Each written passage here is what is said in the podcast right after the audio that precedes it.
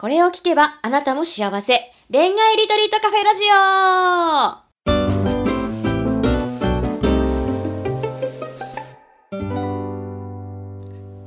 こんばんは、ラジオパーソナリティのペクです。この番組は毎回アラサー女子の様々な恋のお悩みを一瞬で解決する魔法のラジオです。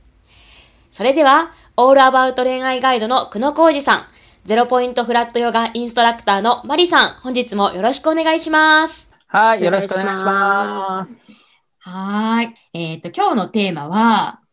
もう付き合って長いんですけど、なかなかプロポーズされないそうなんです。どうしたらいいでしょうかっていうご質問なんですけど、久野さん、まずはどうですか？うん、そうですね。これやっぱ悩んでる人多いですよね。うん、なんかね、正直言って。それでね、まずね、やっぱり、あの、これ結構シリアスに言うと、やっぱちゃんとはな、うん、あの、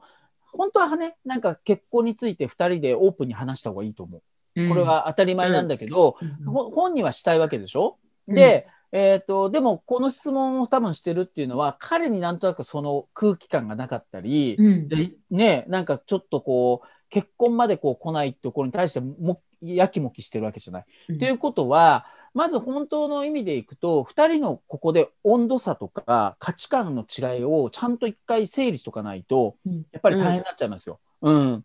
だから一回なんかほらよく自分が結婚の話すると重いと思われるとか、うん、なんかそれでなかなかやっぱり口に出せないとか、うん、でね万が一一歩間違えたら別れるとかそれだったら別れるみたいなこと言われたら怖いとかって思うから、うん、うん、不安だからそんなこと言えないっていう人もいると思うんだけど、うん、でももう例えば23、まあ、3年ぐらい付き合ってて、まあ、いい年であればやっぱり当たり前だけどその子が結婚したいんだったらやっぱり、あのそういう話はした方がいいと思う。だけど、その結婚っていう言葉をストレートに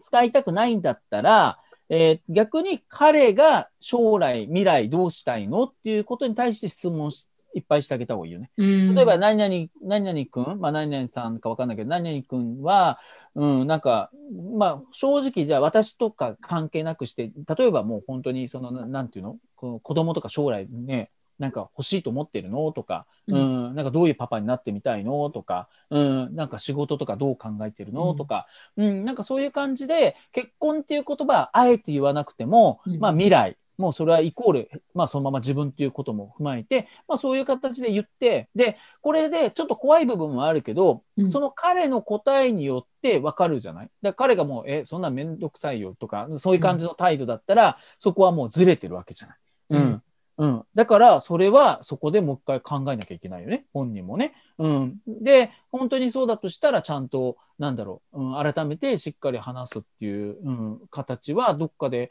やっぱりした方がいいんじゃないかなと思う。やっぱり自分が幸せになるためには。うん、うん、意味がなくそのままなんか付き合って、で、最終的に分かんないけど浮気されて、他の若い子とか行っちゃったら、じゃあどうすんのってなるよね。うん、っていうところはちょっとすごく、うん、まあシリアスな回答としてはそうかな。あんま怖がる必要ないよって、結婚っていうのはそういうもんだから。お互い,、お互いの価値観。だからなんか、えーと、価値観がちゃんとすり合なんていうのかな。あの同じ方向を目指してなければうまくいかないし、うん、でそういう子の場合っていうのは結婚がゴールになっちゃってる可能性もあるから本来は結婚ってスタートラインでしょ、ね、だから結婚してからどういう結婚生活をしてきますかっていうのが2人のテーマなんだけどその子はだからさっきのあさっき例えば何か言ったみたいにこう何て言うのかなこう結婚をすることがゴールになってるとなんとか結婚したら彼が変わるじゃないけど、うん、うん、まあ、彼に対してなんかこう他力本願的なものだと思うんで、そこはやっぱりうまくいかなくなっちゃうから、うん、そこをちゃんと話す、うん、っていうところ。で、うん、まあそうかなと思いますが、まあちょっと他の方のマリさんとか、うん。うん、私はなんかその結婚がしたいのか、うん、その彼といたいのかっていうのをちゃんと自分で考えてがいいんじゃないかなと思うんですよ。例えば好きで一緒に今いるんだろうけど、そのまま別にね、席入れなくてもいいっていう人たちももちろんいるし、自分がどうしたいかが多分はっきりしてなくて、だからこそ彼が言ってきてくれないのがなんでだろうとかってなっちゃうんじゃないかなって思うんですよね。だからその彼氏と一緒にいたいのか、結婚っていうものをちゃんとしたいのか、別にその結婚がしたいんだったら彼じゃなくてもいいじゃないですか。やっぱりちゃんと彼に話をして、で、彼が動いてくれないとか、めんどくさがってる感じとか、もちろん言ってすぐ即答は返ってこないですよ。男の人はそこから言われて、この子これで悩んでんだっていう、まずは認識なんですよ、男性って。女性って伝えると、すぐに、うん、いや、お前と結婚したいとかっていう、そのドラマみたいなことを想像しますけど、うん、男性は女性が思ってる思いを伝えて、初めて彼女がそれを悩んでいるってことを認識するので、うん、そこからシンキングタイムを少しやっぱりちょっと取ってあげて、この間話したことだけどっていう感じでもう一度話して、その回答がどうなるか。やっぱりそこではぐらかしたり逃げたりするんだったら、この人じゃないのかなって思うし、うん、そうされても、私はやっぱりこの人って思うのかっていうところだし、うん、なんかそこがかなっていうふうには思います。うん、うん、あとね、えっ、ー、と、ちょっとまあさっきのお話とまたちょっと少し違うんだけど、あの、うまくいってて、なんか逆にプロポーズのタイミングがつかめないっていう男性もいるじゃん。うんね、うん。で、それのちょっと話をしとくと、そうすると、えっ、ー、と、やっぱり男性の場合も、あのー、変な話、やっぱりプロポーズってちょっと怖いわけじゃない？うん、うん、多分人生でそんなにやった経験がある人っていないと思うから、うん、うん、だからそうすると彼の方もやっぱ緊張するわけじゃん。本当にこの子と結婚したい、うん、で、そうなると、やっぱり万が一うまくいかなかった時のことがやっぱ怖いから、だからそれは、えっ、ー、と、さっきみたいな話の流れの中で、で、私はもう絶対何々君とはもう結婚するつもりだよっていう、なんかすごくこう自信を持たせてあげるというか、うん、うん、あの、なんかそれをどんどんサインとしては送ってあげるっていうのが、まずやってあげてほしいなと思います。うん、うん、あの、き、あなたが、あの、プロポーズしても私大丈夫だから、絶対受けるから、あの、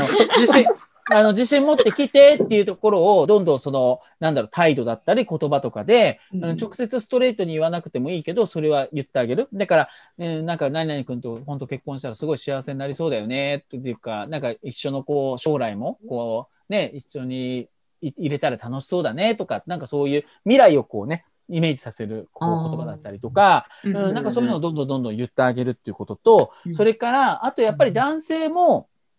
いつ、いつなんかそのプロポーズするっていう、そのなんかタイミングというか日にちとかまで言うと、うん、例えばなんか記念日とか、やっぱそういう何か節目って欲しいのね。突然、うん、まあ、この間、あの、ナインティナインの岡村さんとかが車の中でとか言ってたけど、うん、でも、まあ、本来だと、なんだろう。ね、やっぱりなんか男の方も節目みたいなのが欲しいから、うん、そうすると、まあ、彼女のお誕生日だったり、うん、っていうところとか、あと、初めて出会った人か、付き合った記念日とか、まあ、それこそクリスマスとか、いろいろこう、節目があるじゃない。だから、そこのところとかに、うん、なんかこう、えっ、ー、と、うまく誘導するというか、まあ、ちょっとこう言ったらだけど、二人で旅行するとか、うん、一泊旅行するとか、なんかそうすると、なんか特別な、あの、相手にとってもシチュエーションになるような、なんか状況を作ってあげるっていうのはいいんじゃないかなと思いますね。うん。うん、そうすると彼の方も準備しやすいっていうか、うん、うん、じゃあこれで、じゃあ誕生日の時に一泊、ね、箱根にじゃあ一泊すると、まあ箱根かどうかわかんないけど軽井沢でもいいんだけど、うん、じゃあまあそういうような形で、こう、まあディズニーランドでもいいよね。うんうん、いい。ディズニーランドいいと思う、ね。ディズニーランドいいよね。だからそういうようなところで、要はプロポーズをさせるシチュエーションにこう作るというか、うん、うん、なんかそれはうまくいくケースが多いかなと思います。うん、うん、そうですね。なんか私男の子に結構聞いたことあるんですけど、うん、プロポーズももちろんなんですけど、付き合うこと自体99.9%うまくいくって思わないと言えないそうですよ。割とそういう男性すごく多いんですよ。で、プロポーズなんかもっとですよ。絶対断られない。あの、一人で勝手に盛り上がって プロポーズする 男の子で撃沈とかそういうのも見たことありますけど、基本的にはもう99.9%、ほぼ100%にに断られないっていう確信がないといけないそうなんですよ。彼女からは好きなオーラが出てるけど、好きかもしれないけど断られるかもしれない怖さの方がどうやら男性は大きいらしいので、なんか女性が思ってるよりもプロポーズのハードルは高いんですよ。あの言うこと自体。男性よりは。まあ、男性が本当にね、男の人もそうだよね。こだって人生で初めて、初めてだと思うよ。多分普通で30ぐらいだとしたら、プロポーズするっていうのはね。うん、だから、やっぱり相手も緊張してるし、怖いしっていうところもあるから、だから、そこをほぐして安心していいよっていう、なんか、ううん、なんかそういう形でしてあげると、うまく2人いくんじゃないかなと思うので。うん、かなと思います。うん。そう私、ね、そう。意外と、私はなんかちなみに付き合って3ヶ月ぐらいで言われるんですよ、いつも。すごい、逆に言われて、うん、その、本当に言ってきてくれた人に、え、またって言っちゃったっていうエピソードがちょっとあるんですけど、逆にだから、なんか、盛り上がってる時は男の人は言うっていう認識も持っててもいいかもしれないかなっていうのは、ちょっと、だからその勢いで言っちゃうっていうのも別にありだし、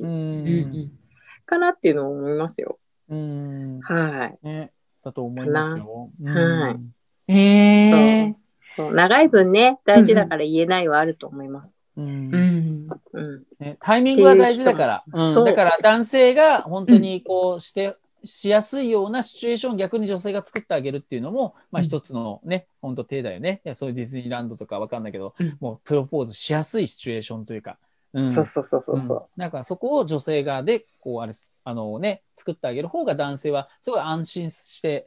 あのいけるかもっていう感じは思うかなと、うん、思います。うん。ありがとうございます。意外と男性もね、自信がないから、女性からそういう雰囲気をね、作っていくとか、自分からこう、大丈夫だよっていうオーラを出すっていうのが、まあ、すごい大事なんだなってことが分かりました。はい。そうですね。ちょっと時間が来ちゃったんですけど、私個人的にはマリさんがなんで3ヶ月でそういうふうに言われるのかをすごく知りたかったんですけど、まあ残念ながら今日はここまでということで、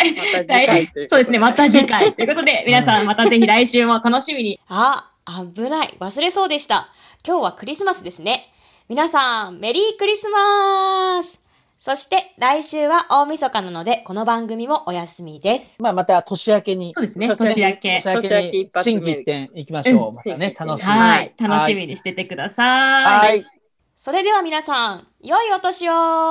今夜もお聞きいただき、ありがとうございました。ありがとうございました。ありがとうございました。